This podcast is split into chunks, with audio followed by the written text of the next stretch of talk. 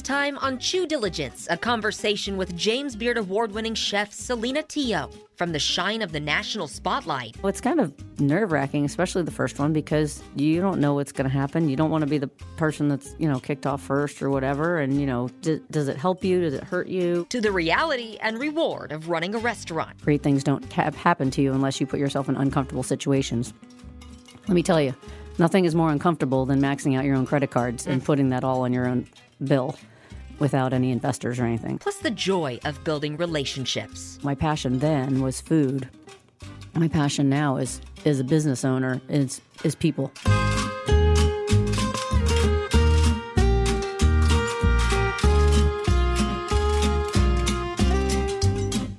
We are so excited to welcome to the podcast studio uh, Lindsay Shively here with Jill Silva and Celina Tio. Welcome. Hello, thank you. We were asking, you know, what would you like us to describe as who you are, Celina? And uh, it, just a lot of things. Owner, chef of the Belfry, consultant, you're consulting.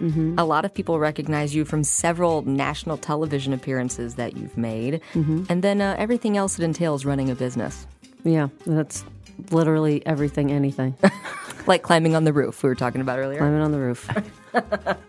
We wanted to do a first the food so we don't forget because we have roof stories to tell about the food in Kansas City.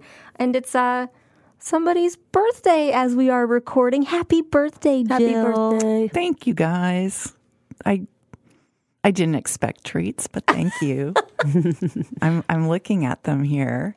Which one should I open first? Well, I, I, Celina's is going to be guest amazing. Here. Let's look. Will be amazing, but full disclosure, Amanda Schroeder made them. I love Amanda. I know. That's wonderful. And she's about to is she leaving you to Soon. embark on something Yep. Going exciting to with Katie? Yep. Crook- She's a baker crook- at heart, you know that. I do know that. Oh my gosh, look at these sticky buns. Oh, oh, proper. For the gram. Beautiful. Oh, thank you so much. You're welcome. Those look phenomenal. And Lots of I'm just icing. saying, there are there are two. I love it. And we have a fork. Oh, fantastic. So before we get too far in, we're gonna be we're gonna be eating on this, Those look and uh, and then wonderful, wonderful surprise from From Haley and I. Haley and yeah, and Lindsay. So it it's Andres in a bag. Let's see. oh, beautiful chocolate, They do such a good job. lovely. Thank you, thank you, ladies. They had a been- really nice name for that, and it's uh, just cake and chocolate ganache layered and layered and layered and layered. It's beautiful. That's going to be hidden away just for me. Enjoy. Happy birthday. Thank you. That's really sweet of you guys. I appreciate it. So, Celina, we always love to ask the guest uh, chef where you like to eat when you're not eating at your own spots or working. Hmm. Well, I go to a bunch of different places for different reasons. I go to Bob Wasabi because it's right around the corner, Yummy. Delicious. and my daughter loves sushi. She's been eating that since she was one. Really? Oh yeah, I mean, still like caviar, tobiko roe, uh, all of it with a spoon, shovels it. Do you think that's because you introduced her to the taste, or just she's the kind of kiddo who wants to eat that kind of stuff? No, I think it was definitely. I think it's definitely a, a parenting thing, and I discovered this at Julian. Excuse me. One time, I was delivering uh, mussels to a guest, and the toddler was maybe two. Reached out for the bowl, and the mom yanked it away and said, "Oh, you won't like those. Like that poor kid's not eaten mussels for twenty years. That's My gosh." So probably true. So I, I mean, I gave her everything. I'm like, Maya, try this. It's lamb kidney. Yum. She's like, yum. It's so good. So All of the enthusiasm and the attitude, right? absolutely. Oh, I love that. You know, it's like when you're trying to put your dog in a crate. You're like, in your crate. Dog's not going to go in your crate. Let's go to your house. Dog runs right in. we call our dogs uh, kennels their apartments. yeah. Yeah. And you've got a kiddo you can start working this magic on, right? Well, yeah, and not to totally sidetrack here, but I, when you know, taken to the doctor, they're like, give her everything before a year, and that kind of changed my whole world because I thought, you know what I mean. So we've been trying stuff, Yep. kind of to that notion. It's interesting. Yeah. So, and that's right around the corner from my house. So I love that. Um, go to the antler room. yeah. Love that because I like. Obviously, I love the food and love what they're doing there. But I also like sitting at the bar with um, Drew. I usually I like I prefer sitting at the bar. That seems to be a chef's, uh, you know, you always wonder where chefs are going, right? And that seems to be number one on everybody's list right now. They're very curious about what's you know what Nick's doing over there and what the food looks like. Oh, yeah. I well, it had been open for so long, and then I had my first visit was only I want to say five six months ago, mm-hmm. embarrassingly. Eh, and we all have lists that yeah. we need to get through. I'm there's Long a lot of places that I was working with a chef recently. I'm like, oh, oh I didn't, you know, I haven't been there yet. Mm-hmm. Taste their food around town sometimes at events, but maybe haven't been there yet. But anyway, mm-hmm. I've heard a lot of people crushing on Yeah. the Antler Room, which I think is it's a really interesting place. But you're talking about sitting at the bar. So what what do you love about the bar? Drew, hmm. Drew, the bartender. Yeah, Yep. And then you know, I he pretty much picks my cocktails, and he could pick anything off the menu, and I'll eat it. So cool. yeah. Where else do I go? Hmm. Uh, the Russell. Oh yeah. Mm-hmm. I always have to get a half chicken hmm. and soup. That's pretty much what I do. Yeah, that's a really delicious place. Mm-hmm. And And comfortable. They've really made it Comfortable, so exactly. comforting. Mm-hmm. Hmm. Well, except for when it's seven degrees and like two doors are open at one time, and you're like, "Uh." I guess I haven't been in the winter since it's, our Arctic blast is coming this week too. well, and it's like the doors constantly open from eleven thirty to twelve fifteen. Because they're so slammed. Yeah. Yeah. Yep. Exactly. such a rush. I got there at like yeah, 11 one time and was waiting for somebody and I was the second table in there. By the time we were eating, the place was completely full. A half hour later, they really have a very specific rush um, coming in. And do you think the doors are open because of um, the grill top and the smoke, maybe, or is it just No, I think they just kept so many people opening the door? and just somebody keeping open. Yeah, it's that, and then they like close weird, and Yeah. I think they fixed that since. But but last winter when I went, I was like, oh my gosh, and then everybody kept closing it the wrong way, and so there's always a gap, and then I kept getting up and fixing it. I love the smell in that place though, with because of the grills. You, you walk out and you feel like you've been doing barbecue. Yeah. Kind of. Mm. But it's different than going to a barbecue place. Well, It's a different barbecue smell. Yeah. It's a different smell. it is. It is. It's a, but it's that woodsy smell. Oh yeah, and nothing's better than bread that's toasted Yeah. over oak. Oh, And their so good. desserts are unbelievable. They're really good. Well, I had a, a cookie for the first time. first of all, they're the size of my face. Yeah, yeah. Which I gave one to Maya, and she's like, "What is this thing?" I'm like, "It's a it's a cookie." Yeah. But I got the pumpkin ginger snap, so it was very good. Mm, fabulous. All right. So I'm not much of a sweets person typically, but I'm I'm down for a ginger snap anytime. But even more of an endorsement if, right? Right. Right. Yep. Love it. Uh, so tell us your story. I think we should start at the beginning, at least, of cooking in Kansas City. Was, was your first job cooking in Kansas City at the American, or did you? Okay. okay. Yep, that's why I moved to the city, and I had interviewed, and at at the very least, I figured I get to visit two states, and hmm. so knock those off my list because I had never been to the Midwest other than visiting family in Ohio, so that was fun.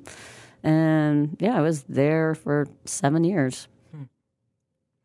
And I actually got to meet Celina over the phone before she came. Do you remember oh, that? Oh yeah, yeah, yeah. I was still in Florida. You were, yeah. And just, I don't know, it was a big deal for you to come in and, you know, behind Michael and Debbie, it was, you know, what, what what's next? And mm-hmm. we're like, here she comes. Does she know what she's getting into? It's the mm. Midwest. And she's like, nope, I haven't been here before, but I'm ready. And I remember also doing a story. You were rock climbing at that time, which I mm-hmm. thought was a very um, unusual way to, I guess, relieve stress as a chef. Is, mm-hmm. Are you still? I have not done that since be, right before I was pregnant, or because I was pregnant, I stopped climbing. Yeah. And then I had to actually transition more into hiking because I think there's more of a mental game to being able to hike for 17 hours straight Yeah. um, than maybe just climbing a short distance. Not to take anything away from that, but yeah.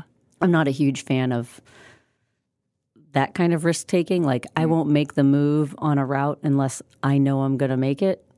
So, if yeah, so it was hard for me to progress as a climber. Obviously, I did, and you get stronger, and but it's just like I won't just like jump and just expect the rope to catch me. Hmm. I'd rather like down climb or say, "All right, I'm ready. I'm letting go of the wall now." So, hmm. but hike, hiking for 17 hours is just that is more of a mental challenge. mind clearing. Yeah. and- Where did you hike for 17 hours? Longs Peak, in Colorado. I did hmm. one summer. We did about, or between two summers, we did about nine 14ers in Colorado. Wow. I just remember that as being something on your bio that I was sort of like, I'm going to do that story. I'm, gonna, you know, because there weren't a lot of chefs who were doing that, but we were we were excited that somebody you know new was coming to the American. And when you got here, tell us what you thought. I mean, was Kansas City at all what you thought it was going to be?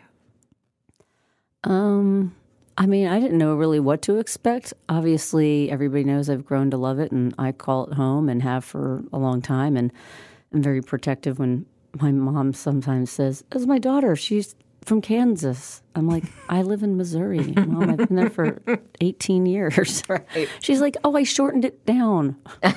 I'm like, "You can't shorten it down when that's the name of another state." Going to have to go with KC maybe. You're right, right, right. But then, like, so now she'll like introduce me to people, and I'll see her like look at me. She's like, "This is my daughter from Missouri." so she like stresses it with the eyeballs. Um, But yeah, no, the the city, my stock line. When people ask, is Kansas City has the convenience and culture of a much much larger city, but the people are nicer. Unless they drive, then they all suck. Not Yeah. had the best It's luck true. with other drivers on the road here. oh my gosh. Well, I mean, I remember saying that my first week, and that's having lived in Orlando. I said that to my first week to a cute couple, like probably in their 80s at the American. They're like, why do you say that? I said, well, people blatantly blow through stop signs, red lights. They're like, yeah, yeah, we do that. so it's not like they're like oblivious to it. They they know full well what they're doing. you know, we just we're so nice. We have to just break the rules somewhere. right? Somewhere, yeah. So that must that must be it. Um, the American was was really such an instrumental restaurant in Kansas City for such a long time. It's still very important, but being a part of that legacy, how did you sort of weave yourself into the fabric of Kansas City and use that as your jumping off point for your career? I mean, that was the start of everything that you've done here, and, and it really put you sure. on the national map as well, Yep. um, and helped put us on the national map with James Beard Awards and Mm-hmm. and more chefs coming in and doing more work at the American. So, talk a little bit about that journey. Um, well, I would say the biggest thing was I would walk the dining room all the time. So the biggest way I did it not only was just cooking and cooking food that people obviously hopefully loved, um, but it was also connecting with guests. And I always kind of not joke, but say, you know, my passion then was food. My passion now is is a business owner is is people. And so it's like making those connections and, and developing those relationships with my guests. I mean, the Belfry and Julian had so many regulars. It was like when when at the Belfry, any night of the week, there's somebody from out of town there, and they're sitting at the bar by themselves, and then Matt will come in, and everybody's like, "Hey, Matt," and somebody else will come in. What's up, Jared? Somebody else will come in. James. I mean, and everybody knows everybody. And so that's a great thing. So it's those kind of relationships that I love about the business and being an owner and being more on the front side in wearing all the hats that I do as an owner. Um, so as much as I still love food, my passions have really kind of transferred since my time at the American. But when you're at the American, how can you not be in love with morels and truffles and white truffles? And when, if you want to, you can And lobster. and for every anything Lobster pot know? pie, my dear. Mm-hmm, I will never mm-hmm. forget that lobster pot pie. Mm-hmm. Even a couple of years ago, I went to Mr. Hall's house and cooked that for him because it was his hmm. favorite. Hmm. It was there was a reason it was on the menu for Yeah, for so long. It, just fabulous, Yep. fabulous flavors. Yeah, but yes, you're right. Those high end ingredients, and then you got in the.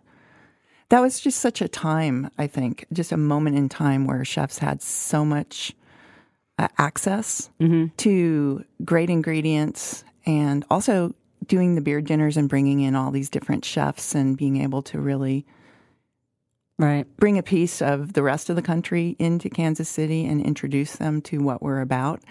Yeah, we're barbecue, but not just that kind of tour. I think was so instrumental. And it was always a shock to people, you know, and even you know, chefs you would come would come in and we would drive around and you talk about home values and and everything like that. They're like, "What? That would be eight times the cost in San Francisco or whatever." And you know, and it was a beautiful Tudor on Ward Parkway or whatever. And people were always amazed at the city on what how how great it was, and they just have had no idea. So it was fun to bring you know national chefs that are extremely well known to then be able to go out in their communities and talk about, you know what, the Kansas City is a great city and they've got great food going on, they've got great music scene, great culture, great art, all that kind of stuff, and to show that. And it may be word of mouth and a little bit at a time, but when you have other nationally known chefs mentioning our city, that means something. Did you feel any pressure coming in because we'd had Michael and Debbie win the um, the first the first James Beard Award for Kansas City? Did you did you think about that at all when you came in? Like, oh gosh, the you know it's my turn, or I have to work at this, or I have to represent. Um, of course, I wanted to represent and wanted to do my absolute best. I don't know if I would. It, I considered it pressure. I didn't ob- obviously because I was coming from the outside and and didn't know. But I just had lunch at the Russell with uh, Lori Roberts from Parris Communications, mm-hmm. and they were hired as our, the PR company, but they're like more of a crisis management kind of PR company. So fortunately, we didn't have to use them in that way. But they, but that's how important that shift was to that restaurant and to wow. potentially the city. Yeah. Um, so that was interesting. Very interesting. so, were there a lot of prescribed things when you came in that, like, the American does this, or were you given carte blanche and, like, Celina gets to be Celina and she doesn't have to be whoever came before? No, the only thing that they said was everybody likes Mary's salad. Hmm. There's like Mary's greens on the menu, right? And I, so like, you couldn't oh, take that off. Don't lose that. Yeah. Right, right. I changed that in two weeks. I'm like, it's got to go. and no, but nobody ever said they're like, okay. So I just changed it and and we just rolled. Yeah. Yeah, nobody ever told me that you have should do this way or go this direction or that direction. You were really young when you came, though, so mm-hmm. you know your career has has you've progressed. Where have you gone? Like when you came, what do you recall? What your mission was? What was the Celina style? Because I feel like a lot of that may have developed while you were at the American, and then you know has been a springboard for you. Mm-hmm. I think maybe I just kind of refined it a bit, um, obviously, but it was always kind of global feel good food. You know, that's a and, nice term. And I don't, I and I still like doing that. I don't like kind of mix and matching things. You don't like? Um, no, like if I'm going to make cassoulet, I pretty much make a traditional cassoulet mm. or paella or whatever. You know, a couple yeah. times instead of rice, I've used orzo pasta as a kind of fun twist on it or something, or to make it something where you can pick it up faster for a restaurant, you know, or for other reasons. But typically, I just like making those like dishes um, where, you know, the biggest compliment to a chef for me was if somebody said, um, This reminds me of when I was a little kid, my grandmother made me blank, anything. And one time I made cassoulet, and a guy came in and said, "This reminds me when I was a kid. Our family would go to France every year." Wow. And I was like, "So there's."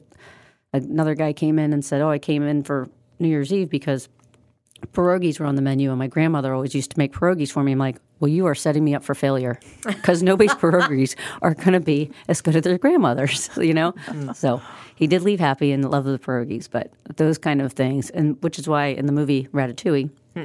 my favorite scene ever, they managed to capture that exactly when um, Ego, Anton Ego, takes a bite of the ratatouille, and then he flashes back to when he was a kid, skinned his knee, and his mom made him the dish. Hmm. So that's like the most well captured uh, compliment that happens that like what people what you chefs want to do for with food for people.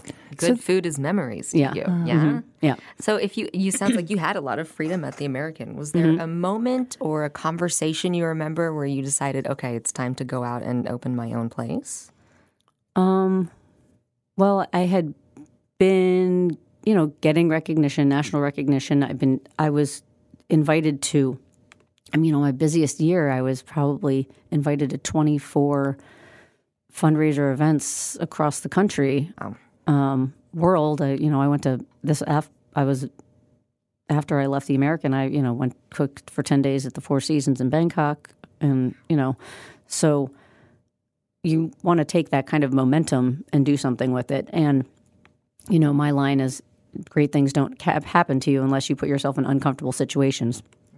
Let me tell you, nothing is more uncomfortable than maxing out your own credit cards and putting that all on your own bill without any investors or anything. So Right. Right. it's about as uncomfortable as you can be. And that was for Julian? Mm-hmm. Yeah. Sorry, I've got this tickle in my throat. It's that time of year. Don't worry about it. It is. So I want to go back just for a second because you you said you know you're trying to evoke those memories and it, and it's hard to compete with mom. But what? Not everybody has a mom that or a grandma that cooks really well. So what was mm-hmm. your what was your upbringing like? Did you have a mom and grandma who cooked really well? Because I have a theory that that if you don't have somebody who cooks well, perhaps you're better at cooking than they were, and because you're hungry, right? Well, this is actually a thing of contention because my mom always says, "Why do you have to say that in interviews?" that she she did not cook, but I say that she gave me my business sense mm-hmm. when I was young. She told me to look people in the eye and shake their hand and shake it with conviction and not, you know, be fleety about things. And so I got my business sense from her. Mm-hmm. That Just as she- important. Absolutely. She but there's no cooking that was done on her part, and hmm. that's okay. My dad did all the cooking, oh, and my and my grandfather Julian. Okay. Oh, did Julian named after your grandfather? Mhm. So it was two names put together. If you remember the logo, the branding, the N was highlighted because it was my two culinary inspirations: Julia Child, and then my grandfather Julian. I love that. Yep. That was really fun. Um, yeah. So, what was it like then to start your own your own restaurant?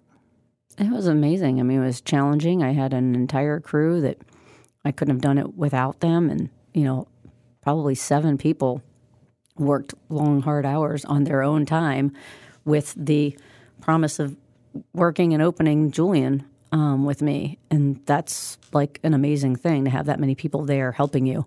Um, you know, my dad helped me with the dad loan. Um, of course, then you have to like pay. Sometimes the dad loan's harder than the bank loan because you have to like literally explain everything. so, but uh, um, that was an amazing journey. I, I I love opening restaurants. I would say that's a forte of mine, and which is why I like consulting and do that kind of thing now because I like setting up the systems and setting up, you know, recipes and all those kind of things. And I just know how to open restaurants, and I like working those long spurts of long hard hours, like that are just sixteen hour days. You go to sleep at three in the morning because you're you and your crew after your first day of business. You sit there, drink beers, and eat McDonald's or something. I don't know, whatever, and um, and hash out what what you need to do better the next day, and then you come in at seven and start all over again. and it's just it takes a special kind of person to be able to do that for you know sometimes two months to get through all the changing. I mean, you know, even at the at the Belfry, still six years later, I'm like still changing things and adding stuff. It's you're always evolving, mm-hmm. and that's kind of the fun part. But that's like it's such a fast learning curve. Those like first, you know, two weeks, two months.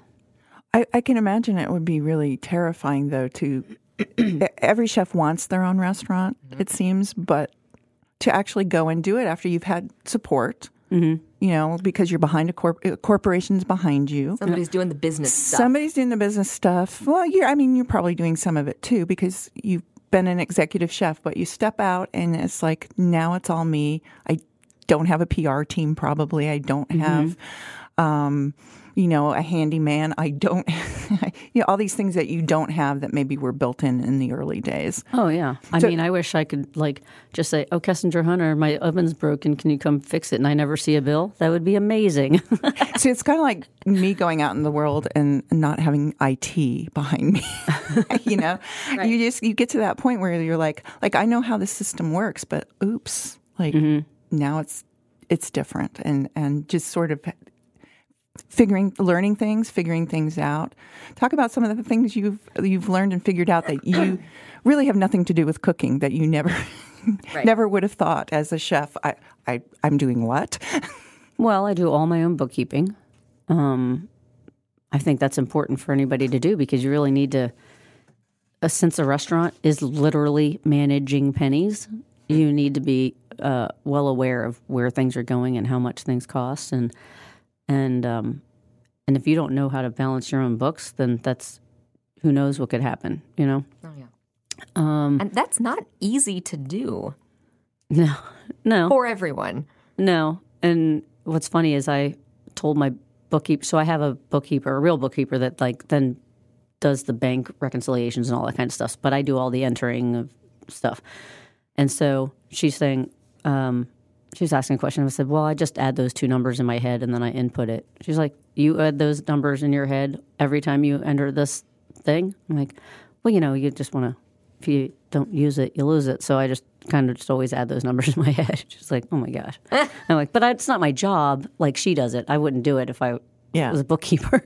right. But you know, it's but like, you're proficient at getting the oh, numbers down and oh yeah yeah yeah understanding and, them and, and same with having a lawyer for so long. It's like I have a pretty solid understanding of all that stuff and how you would set up a company in order to do this, that, the other mm. thing, or you know all those kind of things. I still wouldn't sign anything without my lawyer saying go ahead and sign it, but. Hmm.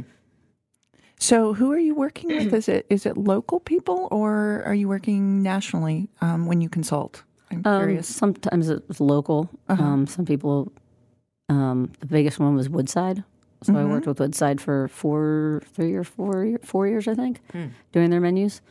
Um, and then they have a new chef now, and I think they just rolled out their menu because I just got the email. So I'll have to go check it out and get my liver cleanse. Uh, since I own a bar, get the liver cleanse juice. Day at the spa. well, I actually put a cocktail on the menu called liver cleanse because it had was beet juice, uh, lemon, and ginger, but it ah. also had vodka in it. so, you know, balance out the drink. Hashtag balance, right? Yeah. Absolutely, that's fun. So, if you were um, if you were advising some young chef, and I know you do a lot of mentoring with a lot of the young chefs around town, mm-hmm. what would you?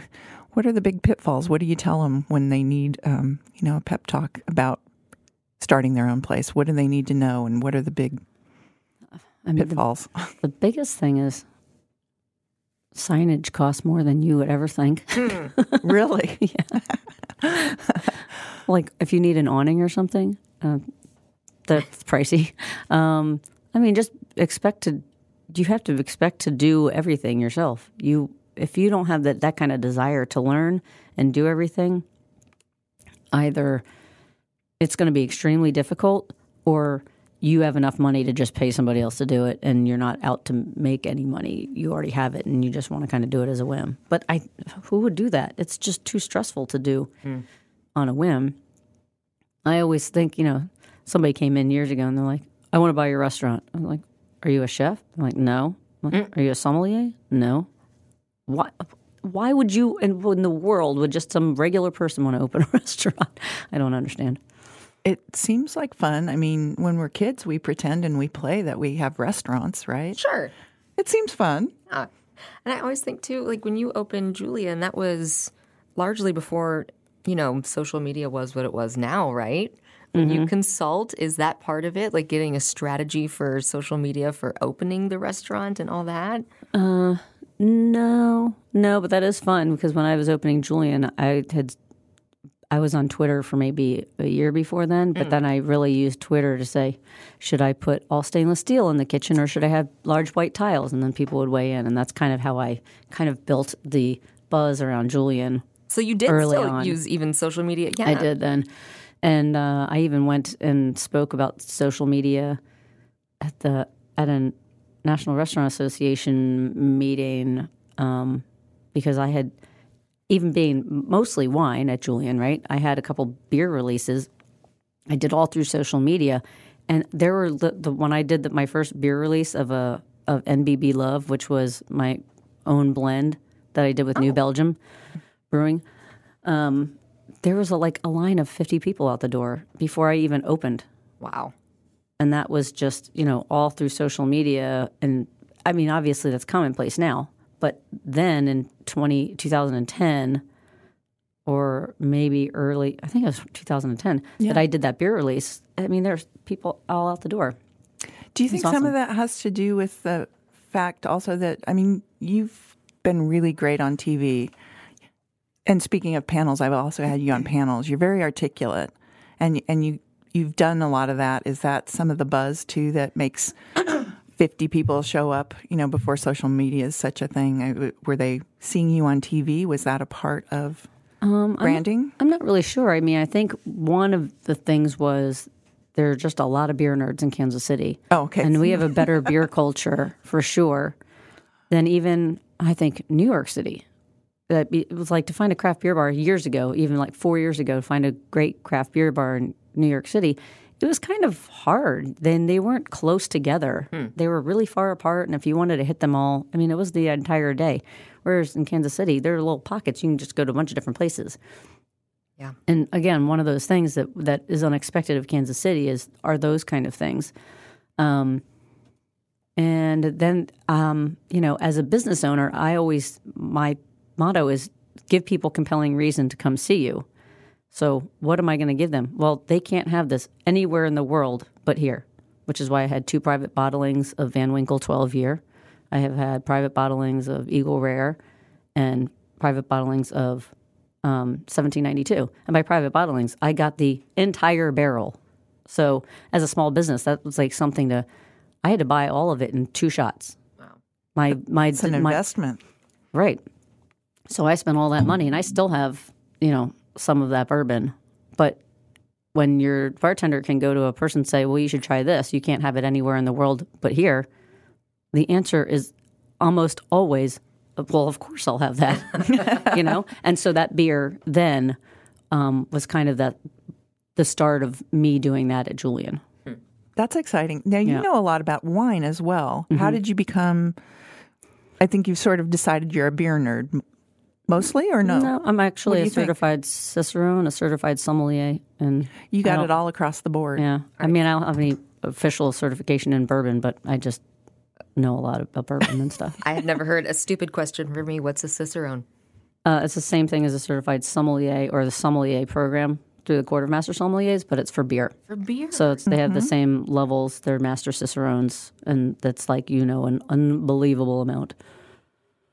Like you can pick up notes of things and Well, for beer, it's more it's uh, service, it's draft quality, it's draft installation, it's you know troubleshooting. Um, and me being a certified cicerone, I use all that stuff on a daily basis. Owning a bar, you know, I don't have to call somebody. I can check this, this, and this if something's not pouring. I don't call a distributor and say, "My beer's not pouring." Yeah. you know, I can f- fix it. Like the Usually. mechanics of the lines even, yeah. Yeah. And believe me, there's still times where I'm like, I call people and I'm like, all right, I still can't figure it out. I already did all the troubleshooting I can do. I still haven't figured it out. But at least there's some things that, you know, I use that information every day. So, um, is the Cicerone test close to sommelier testing? Um, uh, pretty yeah. rigorous and blind tasting and Oh, yeah. uh, identifying regions and makers and that kind of thing. Is that in one central place where they test people too? The, uh, they test all over the country, but they're based in Chicago. I think that's a. I feel like that's a newer certification. Is that Uh, accurate? it's been around, I would say, probably eight, ten years, decade maybe. yeah, yeah, n- Yeah. but not real old. Not Yeah. as not as long as uh, Court of Master is, of course, now. Yeah. But that's pretty fascinating. So you just decided to dive into beer? Did you when did you start drinking beer? When did you start liking the whole beer scene cuz with fine dining you would have been doing a lot of wine. That makes mm-hmm. perfect sense, but were you serving a lot of beer at the American or No. that was later? No, but I would get, you know, I mean, I remember when JB, John Bryan from Boulevard came and brought their first smokestack series. Hmm. And we had to, like, he literally pulled that cork out with pliers because they just didn't have the right size cork. And it was like near impossible to open those bottles. Forget doing that table side, especially like, you know, can you imagine a pair of pliers at the American trying to yank the cork out? But um, I think progressively over my time there, we would sell more beers and kind of talk about it, but still not to the level even at Julian, it was maybe two years in. I just, um, was really kind of social media and having just trying to get like more allocated things, even though I was a little a little bar or a little tiny place. You know, it's hard to it's hard to get some of the the fancy stuff when you're so little, and it's the same thing with the Belfry. I mean, the Belfry's tiny, so to get all those special beers when you're not a beer bar was was difficult. But I managed to do it and get enough things to keep bringing beer people into. Do you think we're seeing more? Is is beer kind of exploding more into the fine dining pairing situation like wine has been? Oh, of course. That's. Yeah. Oh, I mean, I think it's been doing that for years, for at least I don't know, five, to seven years, five to seven years. I think that we, they've been doing fancy dinners with with beer pairings. There's actually so many more options for beer and food uh, than wine. Believe it or not. Does that deepen when you're thinking of like flavor combinations, knowing everything you can do with a beer for food? Well, so yeah, I mean, the, just all the different styles. So Pete, when I did one with, uh, I did a beer dinner at uh, Beer Kitchen uh, with Randall Danner, and she she said, "Well, what's the menu?" I'm like, "Well, what are the beers?" She was like, "Well, I don't know. What's the menu?" I'm like, "Well, the beer's done." Uh, so we can't change that, Right, but I can alter food to make it go with the beer. So why don't you tell me what beers you want to serve? And so she wasn't used to it being like that. So sh- she always had chefs that were just like, "Here's the menu," and then she would Right. do it, which it's would it's so much harder, right, to find something to pinpoint an exact dish. You know, and I've done several uh, dinners with Neil Witte, who's a master cicerone, and then with Boulevard, right? Uh huh. Yeah. he's no, no longer with Boulevard, but Oh, he's he not. was Okay. Um, and and Doug Frost, master sommelier, master of wine. So it was a great dinner that we would do called Master versus Master, mm-hmm. beer versus wine, master versus master. And so, Awesome. yeah, and so we did like three iterations of that dinner. One time Neil picked wine and Doug picked beer, and then one time it. it was Doug, uh, Neil picked beer and Doug picked cocktails, and then the last time it was they each picked their own Neil beer and uh, Doug wine. And so, did the same people come to a lot of the dinners to see the progression? I think that would have been really fun. Or did Uh-huh. you just get different different crowds each time? probably half half of the crowd was the same in each one and i think one i mean like a great example is you know i made the dish and then doug talked through the cocktail that he wanted to do and he said is there any way that you could make it a little tiny bit more charry smoky on the dish. And so yes. And so that that's the thing. It's like mm-hmm. the spirits are all done. You know he wanted a certain balance in the cocktail. He just wanted me to just alter one part of the dish. And that's that's the beauty of pairing food with stuff is you can just change that. Makes a lot of sense. can you add just a tiny bit more acid? Yeah. Yeah. No, it, when it comes to beer and pairing with food, because we talked to Doug Frost about this when he came on, it doesn't necessarily have to be light wine, heavy food, or vice versa. what do you think of the same thing with beer? Is it light beer with heavy food, or does it? N- uh, well you can go so many different routes i mean sometimes you you think you want something heavy or hoppy with spicy food but some people may like that because they love spice but you know hops are going to make it even more spicy hmm. And the hops are going to be hoppier it's just going to elevate everything but if you just like that kind of style then i mean it's it's uh, Personal. yeah it's everything is so personal i don't know If if we looked in your fridge right now, is there a favorite beer you always have? A favorite wine? Both. Actually, no, I don't really keep stuff at home because I'm always at the restaurant. There's, you know, I have like very few bottles of bourbon at home. The ones that I do have, my brother gave me. So I, I don't really drink at home. So it's kind of funny. well, I wonder what the um, the brewery uh, explosion that we've had here. Are there? Do you kind of do little tours to see what people are doing at Three Halves or Crane or Alma Mater or wherever, or are you? I need to get out. with- I need to get out more, for sure. But um, Yeah. but yeah, I've have the I've had the beers at Alma Mater. They're solid. They're really good. Um, I love Keith at Brewery Emperial. Yeah, Um, I mean, I there's love that just biscuit so beer. much happening out there. I would, Like as long a list as restaurants to try, almost. It's yeah, crazy. yeah. I need to retire so I can eat and drink all the food and, and beers and all that. List, listen to all the music that I want to listen to, and watch all the shows that people are recommending to me, and read all the books on my list. That's Yeah. all. Is that all? Right. That's all. Good problems to have. Yeah. and not only the time, we need the money, right? Yeah, exactly. Because then you're dining out all the time. And... Who wants to fund my weekend adventure? yes. exactly. Make a Kickstarter. Yeah. Yeah. Well, so um, I'm sure people listening will be interested in knowing a little bit about your TV uh, participation over Mm-hmm. the years with Iron Chef and remind me of all. You've been on Top Chef, several Top Chef. Iron Yeah. Chef America, Next Iron Chef. Uh, was the food expert on Bar Rescue. Yeah. really? Yeah. Yeah. They're all amazing, but that really intrigues me because the behind the scenes of that show, I bet, is wild. It was wild. It was wild. um, there's just like gross stuff, and then I had to go into the kitchen with somebody that was like, you know, almost punched Jon Taffer, and then I had to go in and like work with this guy who's already pissed off, and I'm like, oh god, Oh boy, how long ago was that? um, like 2013 or so, Okay. probably five, five six years ago. What was what was the first show? Next Iron Chef. Next Iron Chef. What was that phone call like to come onto it? You know, I maybe I did a sing. Yeah, no, I guess that was the first one. Um, I'm glad that you can't remember because I, I don't feel as bad that I don't remember. They're just I, I just lot. there's so many of them that she's been on, and I remember I remember watching the first one you were on. There was a big watch party. Hmm. It was very Mm-hmm. fun. That was fun because I made the menu that I made on the show, Yeah, and I did two Oh, that's seatings. cool. That's yeah, cool. so people got to try exactly what I made. That was fun. Um, what was the question? what, what was it like? Like somebody calling you up and being like, "Hey, you want to come be on national TV?" I mean, that'd be kind of wild. oh yeah, so they did a whole long like I was pacing back and forth doing a phone interview for an hour. It was patio. It was like in the middle of the afternoon, but I remember it being a beautiful day and just walking back and forth by the shed at Julian, doing this interview, and then then they called me again and said, "Well, we want to fly you out for an in-person interview, on-camera interview." So that was weird flying to LA for the day, literally. Uh, I flew in. My brother took me to lunch. Went to the on-camera interview, and then flew home. It's fun walking on a plane with like your hands in your pocket. You know, like, you don't need, you don't have to carry anything. Oh, yeah. like I got my ID, I got my phone, Not I got a charger. That's all you need.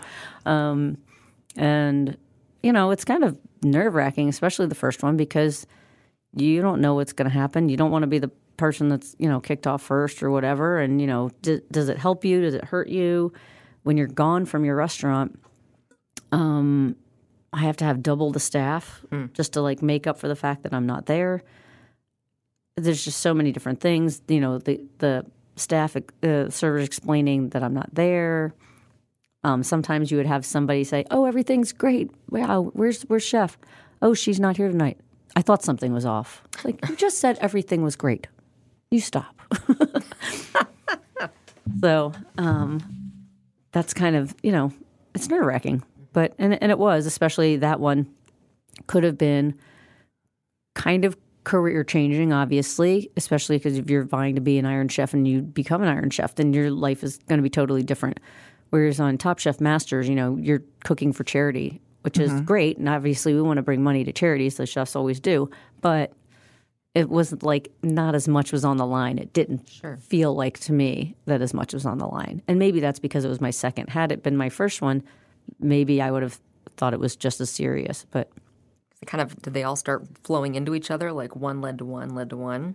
Right. So the first one I had to go through that whole process. Top Chef Masters, they just kind of emailed me and said, "Do you want to be on the show?" I didn't have to interview for that or anything.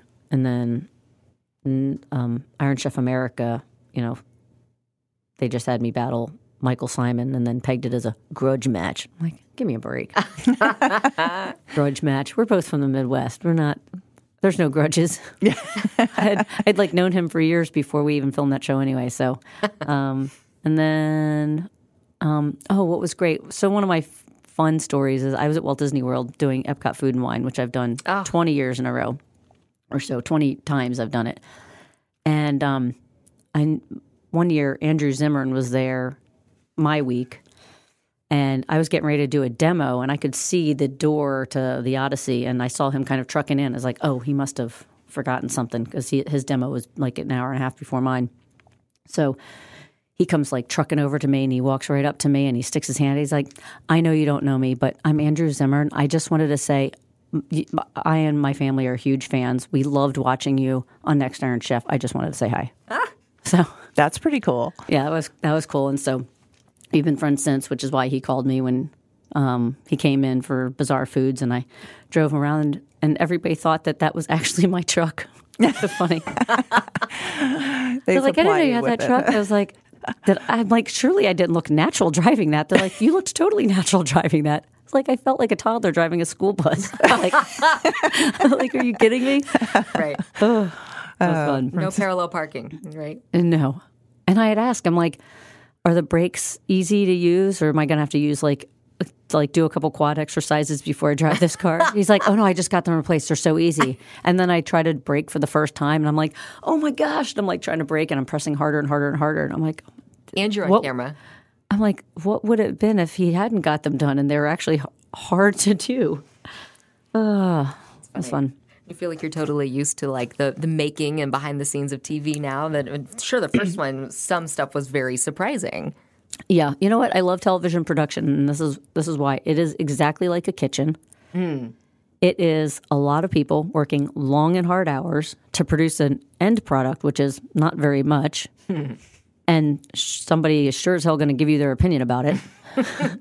um, but the only difference is, you know, as opposed to our mise en place is food, their mise en place is people. Hmm.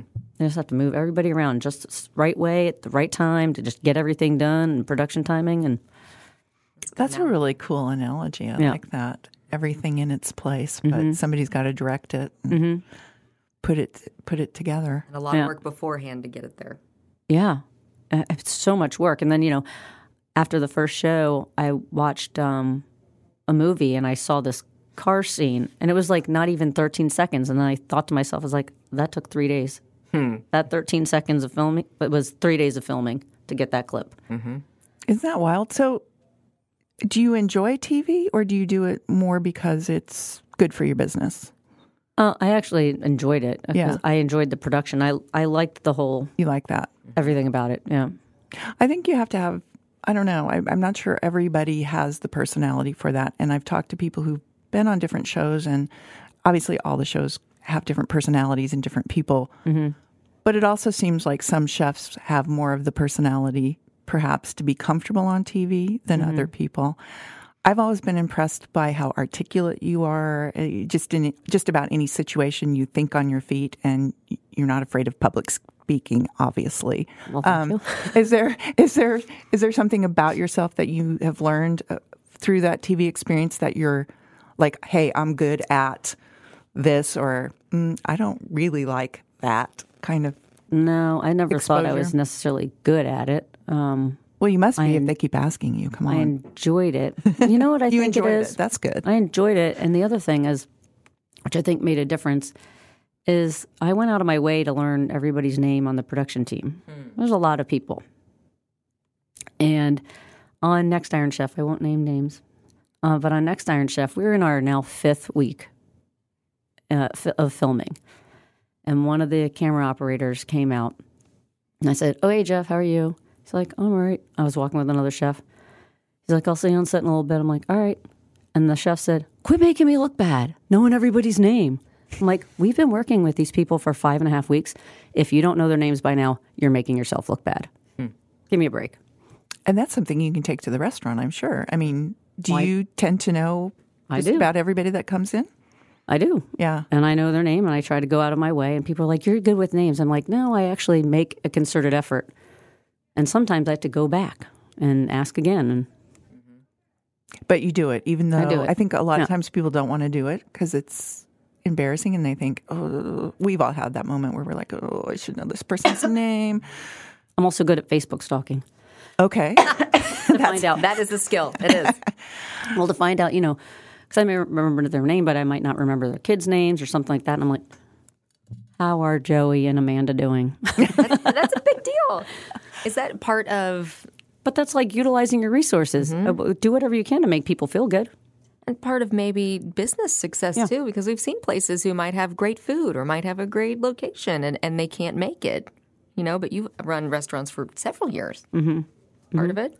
I mean, I, th- I think making people feel welcome and like they're coming into your house, that is kind of what I wanted to do. And you know, my staff hopefully conveys that when I'm not there. Mm. Um, I know that you know Jake has been with me for ten years. He now only works one day a week, but you know he em- embodies that, and you know everybody each each of them have their own little set of regulars that come in when they're there, and yeah. Oh wow, that's pretty big. We talk a lot with chefs and owners about culture in their restaurant. Uh, it seems like you are a lead by example kind of chef. Are there other steps you take to make sure that the culture with your employees is good in your restaurant?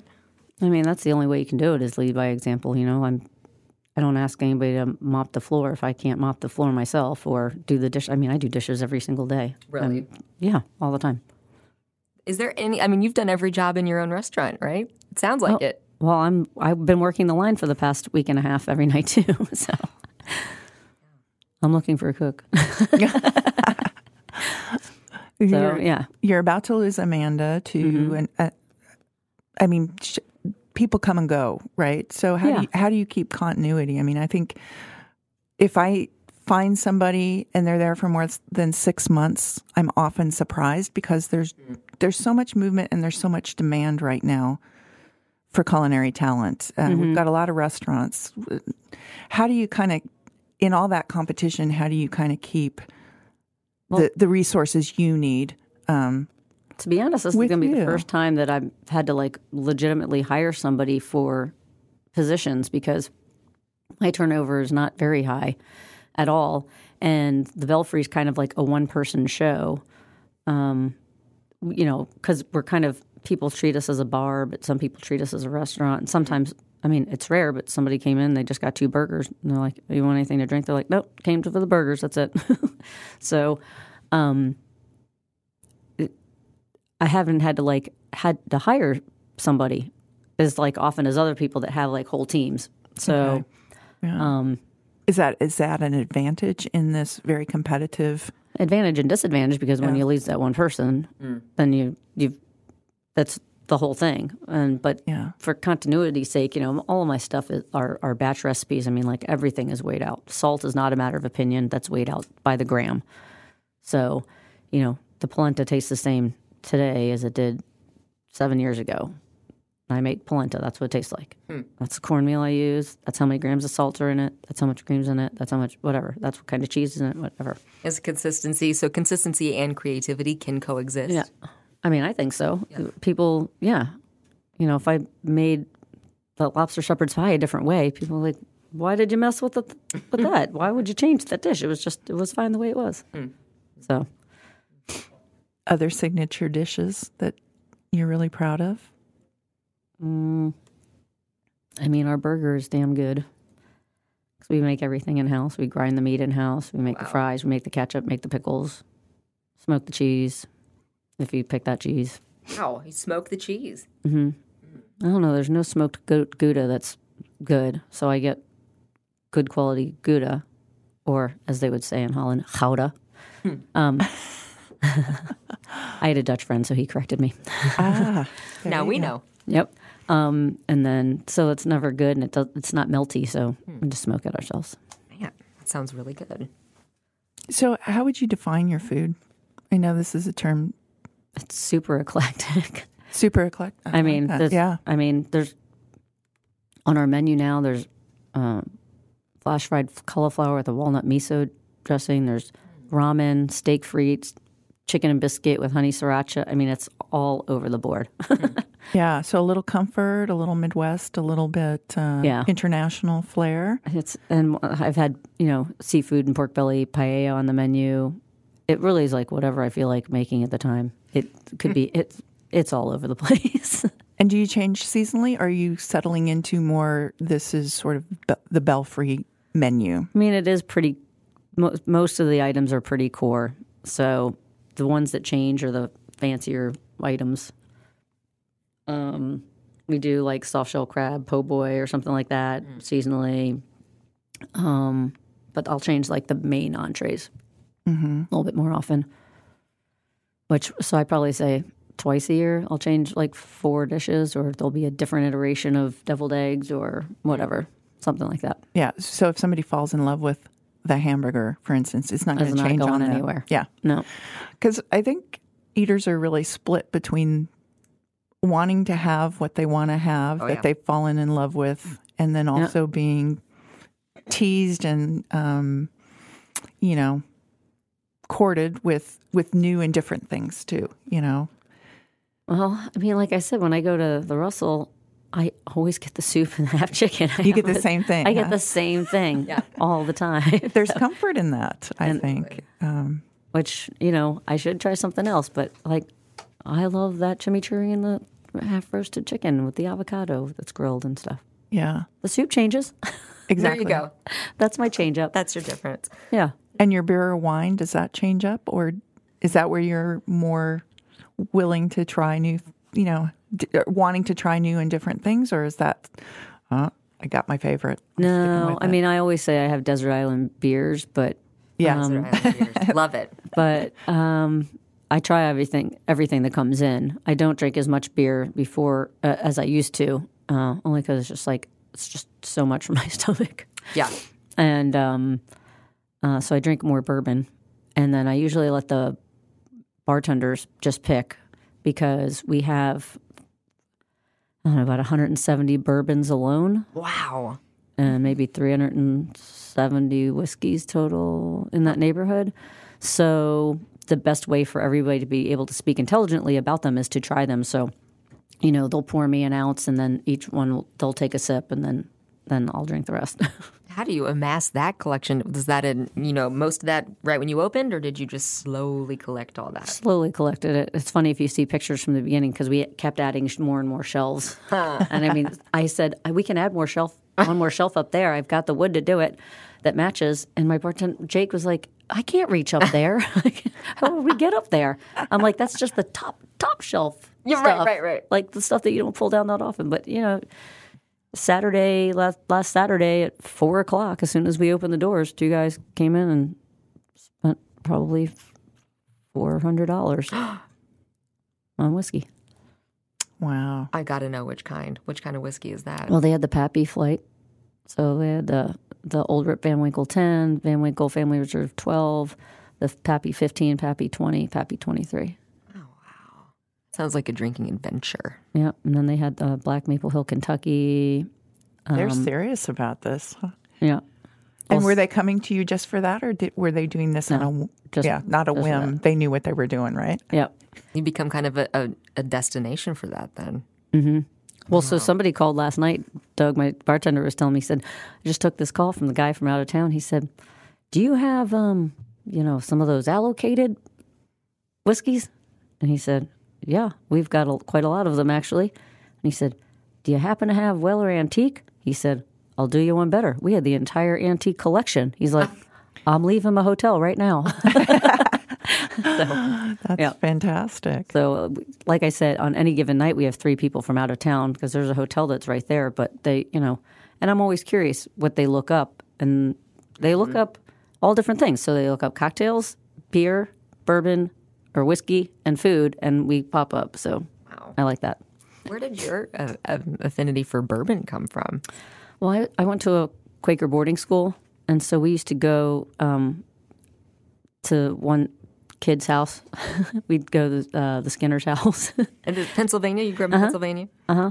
And then I joke I have affinity for bourbon because we used to, and I don't know if they know this now, but sorry, Mrs. Skinner. we used to sneak their wild turkey. so That's how it all started. Yeah. When you're the four hundred dollar bourbon bill, it started all Yeah. with wild turkey in Pennsylvania. I still drink wild turkey. I drank wild turkey last night. there you go. There you go. Yep. That's hilarious. These are the stories we love that come up. She's of age. That's so fun. Okay. Well, same with beer. My affinity Yeah. for beer came from uh, when I was 17. I at, from the boarding school we had senior projects, and I went to Germany, and so I stayed a year, uh, a month, lived there for a month with my uh, aunt and uncle, who she was stationed there with the army, and I worked at Hotel Aschaffenburg in Bavaria. And um, my cousin went to the University of Munich, Mar- University of Maryland in Munich, and so I visited her, and I went to the Salvator Beer Fest, and um, that was I was 17, and I, the first night I was there, I drank three liters in like three hours, which was like so much beer for somebody my size, especially that beer. And then the next night we were playing drinking games, and uh, I had the same amount in like half the time, like an hour and a half. I was carried on the bus. I was carried off the bus. oh Back to the dorm. kind of a lesson, I guess, huh? You probably slowed down after that. Oh, or yeah. no. Yeah. Or no. Who knows? Yeah. and the weird thing there, they kids drink uh, beer and beer and Coke mixed together. Oh, That's a thing. That's a thing. Mm-hmm. Really? Yep. I have never had that thing. Coca Cola shandy-ish. I don't even Something. like Coke though, hmm. so I don't drink soda. Hmm. So it doesn't work for you. No. Beer cocktails, do they work for you? Yeah. Yeah. Mm-hmm. Some. I mean, you have to have the right beer. Mm-hmm. You know, like a crane beer is great for mixing in a cocktail because it adds the acidity, acidity, and in the case of Beet Weiss, it adds beautiful color. You know, That is a great beer. I really like that one. ginger shandies. That that Yeah. does kind of work Yeah. well. Was Beet Weiss the one you tasted on our episode? And it, I, I saw your lips go. I know. I don't think they had Beet Weiss at that time. What was it? It was. um There's another beautiful Oh, maybe it pink one. was. No, maybe it was. I think that was my first taste of it. Now I've really, you know, it's so interesting. You try something the first time and you're not sure about it, and then you keep trying it, and you really start to, yeah, it grows on you, and you start to really, I, I guess, find the complexity. I think it's just the so, it's the in your face that first gulp, you know, that it's like, whoa, that's sour. But then after mm-hmm. you get over that moment, you start to really feel the complexity and the earthiness and And this year's batch was like very, very beat e. yeah and beets change i think that's the fascinating thing too Right. um, yeah they've been growing some mangel red beets out at powell gardens for him that are going to be enormous and i'm really interested like i mean seriously like as big as watermelons right they Oh can my grow God. like 20 pounds and i'm thinking well what what will that do Taste like. to yeah to the taste of the beer that'll be fascinating I want to know. I know. i know Is that going to be next year's batch? uh, Or I mean, because I I'll I check in. it. I'll check in for you, and we'll, wanna know. We'll, we'll get some. We'll go get some. Um, yeah, I don't know. Adding apricot, just adding all these different, you know, Mm-hmm. notes, and you go, yeah, I love that. And then the next year, I'm sure it's going to be different, right? Mm-hmm. Because it's a product that grows and tastes different And all the nature time. and all that. Yeah. Well, the biggest thing I tell people, and especially because we're in a place where they try beers because we have something different all the time and whiskeys, is make sure that you take note of how your day was, who you're with, because people always say things like, especially with Boulevard beers, you would hear it over and over again. Oh, last year's batch was better. Well, last year's batch was exactly the same as the brewery always says. They're like, last year's batch was the yeah. same. Because they thing. measured it out too. They measured they measured it out, and it's like you know like do, do the hops change a little bit? They have hop pellets, but you know all all of those are so dialed in. Mm. It's probably the same, right? So I always tell people make sure you like are you having a good day? Did you have like are you there with friends? Are you laughing? Are you sitting there by yourself? Because all that has to do with how you're perceiving that drink, That is beer, so cocktail, true. or whatever. There's So- a large life lesson in that too. what uh-huh. version of you did you bring this situation? yeah, exactly. Yeah. Hmm. and notes too. I think that's brilliant. And you know, I've heard it before. You hear it more with, I think, wine tasting than you do with, you know, other spirits. But I think it's really important to, yes, mm-hmm. take notes and find those words that help you remember and describe what you're what you're having. The other thing is always do side by sides whenever possible. I love doing side by sides. Because then, especially with whiskey, there's so many different styles. Mm-hmm. You know, then Oh, you can yeah. really pinpoint. You're like, you know, when one now that they're all lined up, I really like wheated's better than high rye's or whatever, whatever the case is. But when you try them side by side, you really can focus in. You know what? Because usually it's like, oh, that's brown liquor, it's brown liquor, it's brown liquor. I like it, I like it, I like it. But they're so different uh, next to each other, and it's now it's to the point. You know, I can I can drink a bourbon and say, oh, there's there's a malted barley in that mash bill. People are like, what? I'm like, I bet you there's at least ten percent. Look it up, twelve. Nailed it. Oh, is there is there an equivalent for sommelier for bourbon or for I don't know. I'm sure there's some spirit certification, something I've never looked into that one. I already forgot the beer term. I'm about to say Cicero, and that's not right. Cicerone. Cicerone. Close. You got it. Thank you. So, do you have any current obsession? I'm sure it's constant. You're always evolving and getting, you know, a new bourbon love or a new beer love. Is, are you stuck on anything right now? Hmm. Probably my own private bottling of 1792 because it's a great value and it's delicious. It's a high rye um, bourbon, and uh, my inventory is dwindling, so I'm loving it even more because I have to savor it. Right. Supply and demand. it's not going to be around much longer. You know, it's like when you buy a, a six pack of beer or 12, you know, the first one you're willing to fall asleep and you might leave like a third of it in there. The last one, you're drinking every last drop of that thing. You're not letting anything go to waste. I love it. Next project? You have, uh, w- once that's gone, what are you going to do? um, You're going to I don't know. have to Maybe distill have to my own or I, I was going to say, you know, like, is that is that next? Maybe, maybe. I mean, I'm kind of an all or nothing person, so I feel like I should at least try it. I have somebody that uh, brews beer and stuff, and he said he wanted to s- distill. And he said, You want to distill sometime? I said, Nothing would make me happier than standing in your garage distilling and drinking bourbon. Let's do it. Perfect. Another chef. No doubt. Lindsay? I love it. This has been Are you really thirsty? fun. I, I'm thirsty and hungry. Yeah. Right? Trying to think what pairs with bourbon that uh, probably a burger. Maybe a cinnamon bun. Maybe. I'm, I'm going sticky In fact, right I would now. I would say cinnamon bun would go with bourbon. Oh yeah. You know, Of course it would. you know, cinnamon, American oak, over. aged and charred Passing the American sticky oak. bun over. I love. Oh, I love how much frosting's on this. I'm way mm-hmm. into. I love the crunchiness too on the edges. Oh yeah. Yeah.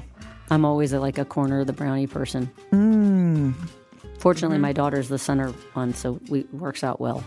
it does, huh? She gives me all the crusty things that I love, and she gets all the inside gooey stuff. I love it. Oh no, I'm good. Thanks. She's never had that before. Right. Exactly. Oh, that was delightful. Definitely. Well, Celina, thank you so much for coming in Thanks for having me. It's chatting fun. through. You have contributed so much to the Kansas City scene. We're glad you decided to come to Missouri. Mm-hmm. Yep. Me too. I love it here. We'll see you next time on Chew Diligence. Bye bye.